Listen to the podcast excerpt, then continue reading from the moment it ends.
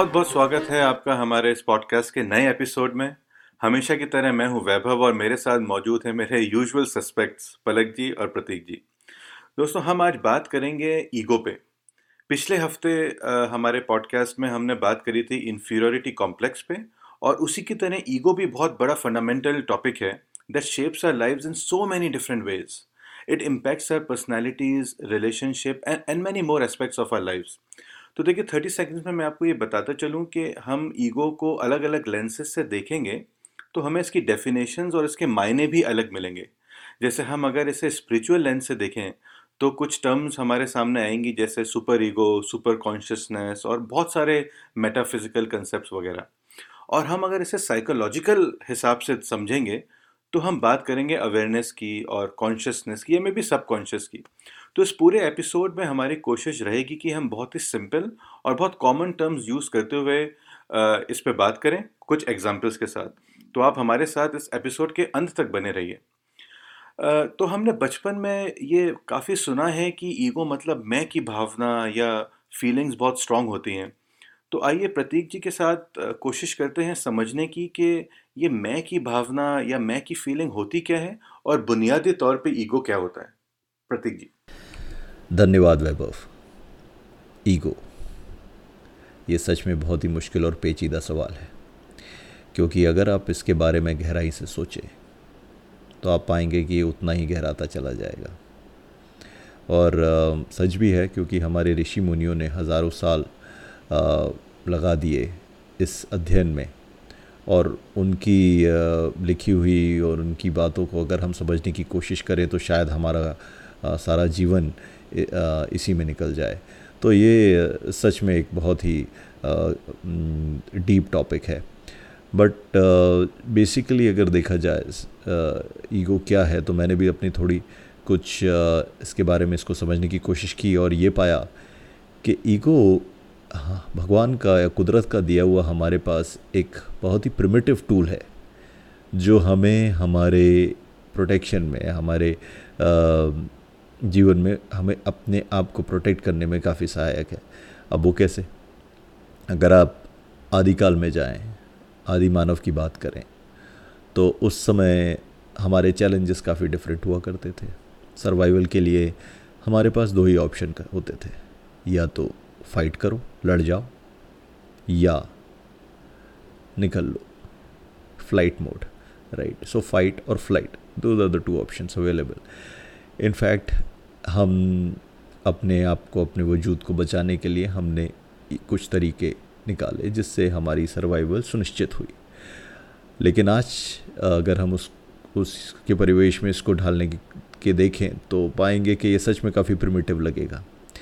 पर इसको देखें कि ईगो ये आता कहाँ से है तो जब हम पैदा होते हैं तो कहते हैं कि हमारा ईगो नहीं होता। एक छोटा सा नवजात शिशु अपने आप को अपनी माँ का हिस्सा ही समझता है। मैं से, आने से पहले माँ आता है तो माँ का हिस्सा समझता है और जैसे वो बड़ा होता जाता है, उसका वजूद और उसका अपना मैं, layer by layer layer by layer form होने लगता है। और uh, फाइनली आपका ईगो और आपका मैं आपके पास होता है एक टूल की तरह। जी हाँ ये एक बहुत ही शार्प टूल की तरह है। If you know how to use it then it can be a boon if you if you don't then it can create havoc in your life आपने तो प्रतीक जी पहले ही बॉल पे छक्का मार दिया मतलब पहले ही दस सेकंड्स में आपने बहुत काम की बात समझा दी और दोनों एंगल से आपने समझा दी। तो मेरा भी इस पर यही मानना था प्रतीक जी के ईगो वो थॉट्स या फीलिंग्स हैं जो हमें रेस्ट ऑफ़ द वर्ल्ड से सेपरेट करते हैं। और हमारी जैसे जैसे लाइफ इवॉल्व होती है, हमारी आई थिंक सेल्फ आइडेंटिटी भी स्ट्रांग होती जाती है और शायद इसी वजह से हम हर सिचुएशन को लेके अपनी एक रियलिटी बना देते हैं अपने दिमाग में। और जब जब वो रियलिटी चैलेंज होती है उसका एक ईगो एक रिएक्शन होता है और वो नेगेटिव थॉट्स के रूप में हमको आता है और कई बार वो नेगेटिव एक्शंस में मैनिफेस्ट भी हो सकता है। तो मैं इसका बहुत छोटा सा एग्ज़ाम्पल लेता हूँ, फिर मैं पलक जी के पास जाऊँगा अगले सवाल के लिए कि हमारी रोज़मर्रा की ज़िंदगी में शायद ये होता है कि हम अपने किसी दोस्त से, अपने किसी रिश्तेदार से फ़ोन पे बात करना चाहते हैं और कुछ, या तो हमें कुछ इन्फॉर्मेशन देनी होती है या इन्फॉर्मेशन लेनी होती है कि नॉर्मल बात करनी होती है। लेकिन हम कई बार उस ईगो में फंस जाते हैं कि मैं क्यों फ़ोन करूँ, उसका फ़ोन आना चाहिए एंड ऑल राइट तो और ये जो सिचुएशन है, ये रोज़मर्रा में ये मुझे लगता है इसमें ईगो बहुत ज़बरदस्त पार्ट प्ले करता है। तो पलक जी आप के हिसाब से जैसे कि प्रतीक जी ने बोला भी कि ईगो नेगेटिव या पॉजिटिव नहीं है तो आप क्या समझते हैं कि ईगो के क्या सिर्फ़ नुकसान ही है कि कुछ फ़ायदे भी हो सकते हैं इसके? तो जैसे प्रतीक ने कहा कि दोनों साइड्स हैं राइट एक कॉइन के दो साइड्स हैं नेगेटिव एंड पॉजिटिव तो ईगो के साथ भी वही है कि आप नेगेटिव भी हो सकता है पॉजिटिव भी हो सकता है। तो कुछ दिन पहले मैं जेफ वीनर का लिंक्डइन लर्निंग पे कोर्स सुन रहा था। तो उसमें उसमें ही was talking about leadership principles and how a leader should react right लेकिन उसको मैं सेल्फ अवेयरनेस बेसिकली अपने बारे में जानकारी के लिए भी यूज़ कर सकता हूँ। तो मैं वही चार पाँच पॉइंट जो जब वीना ने बोले तो उन्हीं को एक्सप्लेन करने की कोशिश करता हूँ। तो तो बेसिकली अगर आपके पास आप इगोइस्टिक हो तो उसका एक पॉजिटिव इम्पैक्ट ये रहता है कि आप सेल्फ अवेयर होते हो right you are aware of your surroundings you are aware of your strength your weaknesses and so and so forth जब आप सेल्फ अवेयर होते हो तो आपको ये एक क्लियर अंडरस्टैंडिंग देता है कि आप क्या अचीव करना चाहते हो right basically it it gives you the energy to synthesize your surrounding environment your awareness about yourself and and your surrounding to decide the clear vision right कि आप वो कैसे करोगे and so and so forth जब आपका आपके पास self awareness भी होता है आपके पास क्लियर अंडरस्टैंडिंग होती है तो आपको एक स्टेप आगे देता है कि आपको इंस्पिरेशन भी देता है राइट आपको क्लैरिटी ऑफ़ विजन देता है। आप अच्छी तरह से अपना जो विजन है उसको आर्टिकुलेट कर सकते हो राइट तो उसके बाद अगर जब आपके पास ये तीनों आ जाते हैं तो आपको ये देता है करेज ऑफ़ कन्विक्शन कि आप जो भी सोच रहे हो, आप वो अचीव कर सकते हो। तो ये भी एक पॉजिटिव एस्पेक्ट है ईगो ईगोइस्टिक होने का। तो फिर उसके बाद अगर आपके पास करेज ऑफ़ कन्विक्शन आता है तो आप अच्छी तरह से अपना जो पूरा विजन है, अपना जो काम करना चाहते हो, उसको कम्युनिकेट कर सकते हो। जैसे कि लोग बाग आप जाने कि आप क्या करना चाह रहे हो, क्या अचीव करना चाह रहे हो, आपकी खुद की आइडेंटिटी क्या है, आप आपके खुद का सेल्फ एस्टीम कहाँ पे कहाँ तक है and so on and so forth तो एक तरह से ये अच्छा है। दूसरी बात मैं ये कहना चाहता कि आ, मैंने कुछ दिन पहले एक आर्टिकल पढ़ रहा था मांडव्य उपनिषद पर। तो मांडव्य उपनिषद के हिसाब से ना कि हमारे चार साइकी होते हैं मानस बुद्धि अहंकार और चित्त। जैसे हम हिंदी में या अच्छा। संस्कृत में अंतकरण भी बोलते हैं। अच्छा। तो वो बोलता है कि जब ये चार चीज़ें, मानस, बुद्धि, अहंकार और चित्त, मैं इनका डिफाइन करता हूँ, एक जितना मेरी मेरी अंडरस्टैंडिंग है कि मानस जो है एक इनडिटर्मिनेट थिंकिंग की अवेयरनेस कि मैं ज़िंदा हूँ, ये होना राइट तो ये ये एक अच्छा ये मानस की डेफिनेशन है। दूसरी चीज़ थी बुद्धि, जो कि एक तरह से आप कह सकते हैं इंग्लिश में इंटेलेक्ट जो कि आपको लॉजिकली लॉजिकल डिसीज़न मेकिंग में हेल्प करता है। फिर तीसरी चीज़ थी अहंकार, जो कि हम अभी जो बात कर रहे हैं ईगोइज्म की। तो ये अगर आप अहंकारी हैं तो बेसिकली पॉजिटिव कनोटेशन इसका ये है कि you understand your individuality right you know that you exist you know that there your surroundings exist and you don't know why they exist and how they exist. तो ये अहंकार की definition है as per मांडो की उपनिषद तो तीसरा जो चीज़ है जो आप बोल रहे थे subconscious action in the beginning right आपने सबकॉन्शियस माइंड की बात हो रही थी वो मांडो के उपनिषद के हिसाब से इट्स कॉल्ड चित्ता राइट कि सब जो कि subconscious action memory and all all things control करता है। तो जब ये चीज़ें एक साथ एक आइडेंटिटी क्रिएट करती हैं, बहुत काफ़ी और चीज़ें हैं जो कि आइडेंटिटी बनाती है ह्यूमन आइडेंटिटी लेकिन एक तरह से साइकी जो आपकी बनती है, वो इन चार चीज़ों से बनती है। तो अपने बारे में अवेयर होना I think it is very important I think that is one good thing that ego being egoistic can help you achieve अच्छा बहुत ही आपने बहुत ही अच्छे तरीके से और पूरा प्रोसेस से आपने समझाया कि किस तरह से इंसान के थॉट्स बनते हैं और उसमें ईगो कैसे अपना पार्ट प्ले करता है। तो ये आपने बहुत अच्छा समझाया और ये मुझे लगता है बहुत अच्छा पर्सपेक्टिव देगा कि जब हम इसको अप्लाई करें डे टू डे लाइफ में। तो आ, मैं ऐसा मानता हूँ कि डे टू डे लाइफ में मुझे लगता है कि हम अगर जब ईगो पे बात करें तो हम ईगो का डिस्कशन ख़त्म ही नहीं कर सकते सेल्फ एस्टीम को डिस्कस किए बिना। क्योंकि मुझे लगता है कि सेल्फ एस्टीम और ईगो में कई बार बाउंड्रीज या तो बहुत ब्लर हैं, या हमें हमें कॉन्सेप्ट नहीं पता कि सेल्फ एस्टीम भी इनफेक्ट क्या होती है। तो हम लोग पता नहीं कब, क्यों ऐसा होता है कि हम सेल्फ एस्टीम को ईगो से रिलेट कर देते हैं। किस तरह से, एक तरह से ये पता नहीं हम क्यों ये मान बैठते हैं कि ego is directly proportional to self esteem मगर हम मतलब जब अगर हम एक ऐसा इंसान सोचें जो बहुत ही डाउन टू अर्थ बनता है, बहुत हम्बल इंसान है, हम ये शायद समझने लगते हैं कि उसकी सेल्फ एस्टीम भी बहुत कम होगी। मैं आपको एक एग्जांपल देता हूँ, एक मेरा बड़ा पसंदीदा शेर है मनोज मुंतशिर का, कि वो ये शेर ऐसा कहता है कि, इज़्ज़त विज्जत अना वना, अना मतलब इज़्ज़त विज्जत अना वना, ये ख्याल जहन में आए गए सौ बार उस दर पे लौटे सौ बार जहाँ ठुकराए गए। मतलब इसमें शायर भी बेसिकली ये बोल रहा है कि आ, ऐसी सिचुएशन आ गई कि अपने अपने आप का ईगो और अपने आप की सेल्फ एस्टीम मैंने साइड में रख दी और मैं उधर चला गया जहाँ मैं वेलकम नहीं हूँ जहाँ मेरे को सौ बार ठुकराया गया है। तो प्रदीप जी आप बताइए आपके हिसाब से ईगो और सेल्फ एस्टीम की बाउंड्री क्या है? क्या ये दो डिफरेंट चीज़ें हैं? क्या ये दो डिफरेंट एंटिटीज़ हैं कि क्या क्या माजरा है ये? Great point Vaibhav. पर इसकी simply put I think these are two different concept of ego and self esteem but they look very similar I think ego demands respect and self esteem commands respect अगर आप इसको थोड़ा और ध्यान से समझें तो ईगो स्टार्ट में से होता है और ख़त्म भी मैं पे हो जाता है। और जहाँ तक सेल्फ इस्टीम की बारी, बात है, वो आप में डेवलप होता है basis your contribution to others right so इसमें society nation world at large so you're looking at your contribution to others and that result in a growth of your और a positive self esteem development of a positive self esteem जहाँ तक ego की बात है उसमें मैं ही मैं है। तो इस तरीके से मैं देखता हूँ कि ये दो डिफरेंट कॉन्सेप्ट हैं but very similar looking concept is you rightly set and sometimes use interchangeably also but I don't think that's the right way to do it है। अगर आप और देखें एग्जाम्पल्स uh, भी देखें काफ़ी पर्सनैलिटीज़ के। Clearly A P J Abdul Kalam साहब uh, देखें महात्मा गांधी देखें।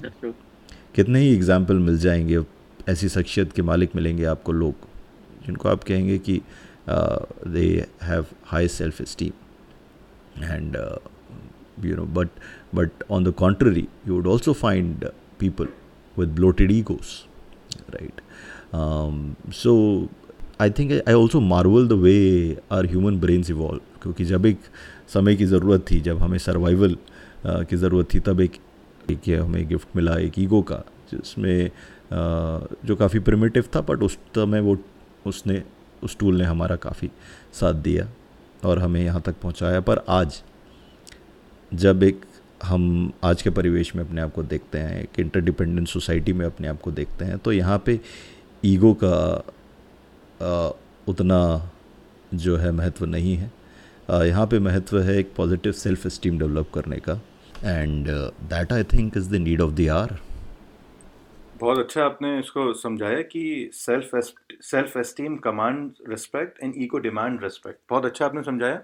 तो अब हम आ, मैं ये सोचता हूँ कि हम थोड़ा सा इस पर भी बात कर लेते हैं कि इससे कैसे डील किया जाए इसको कैसे फिक्स किया जाए इससे कैसे छुटकारा पाया जाए।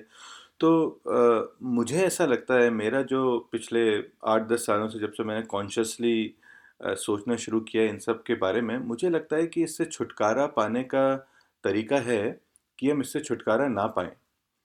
क्योंकि अगर हम इससे छुटकारा पाने की कोशिश करेंगे तो it will be like living in the life living our life in the phase of denial मेरे हिसाब से।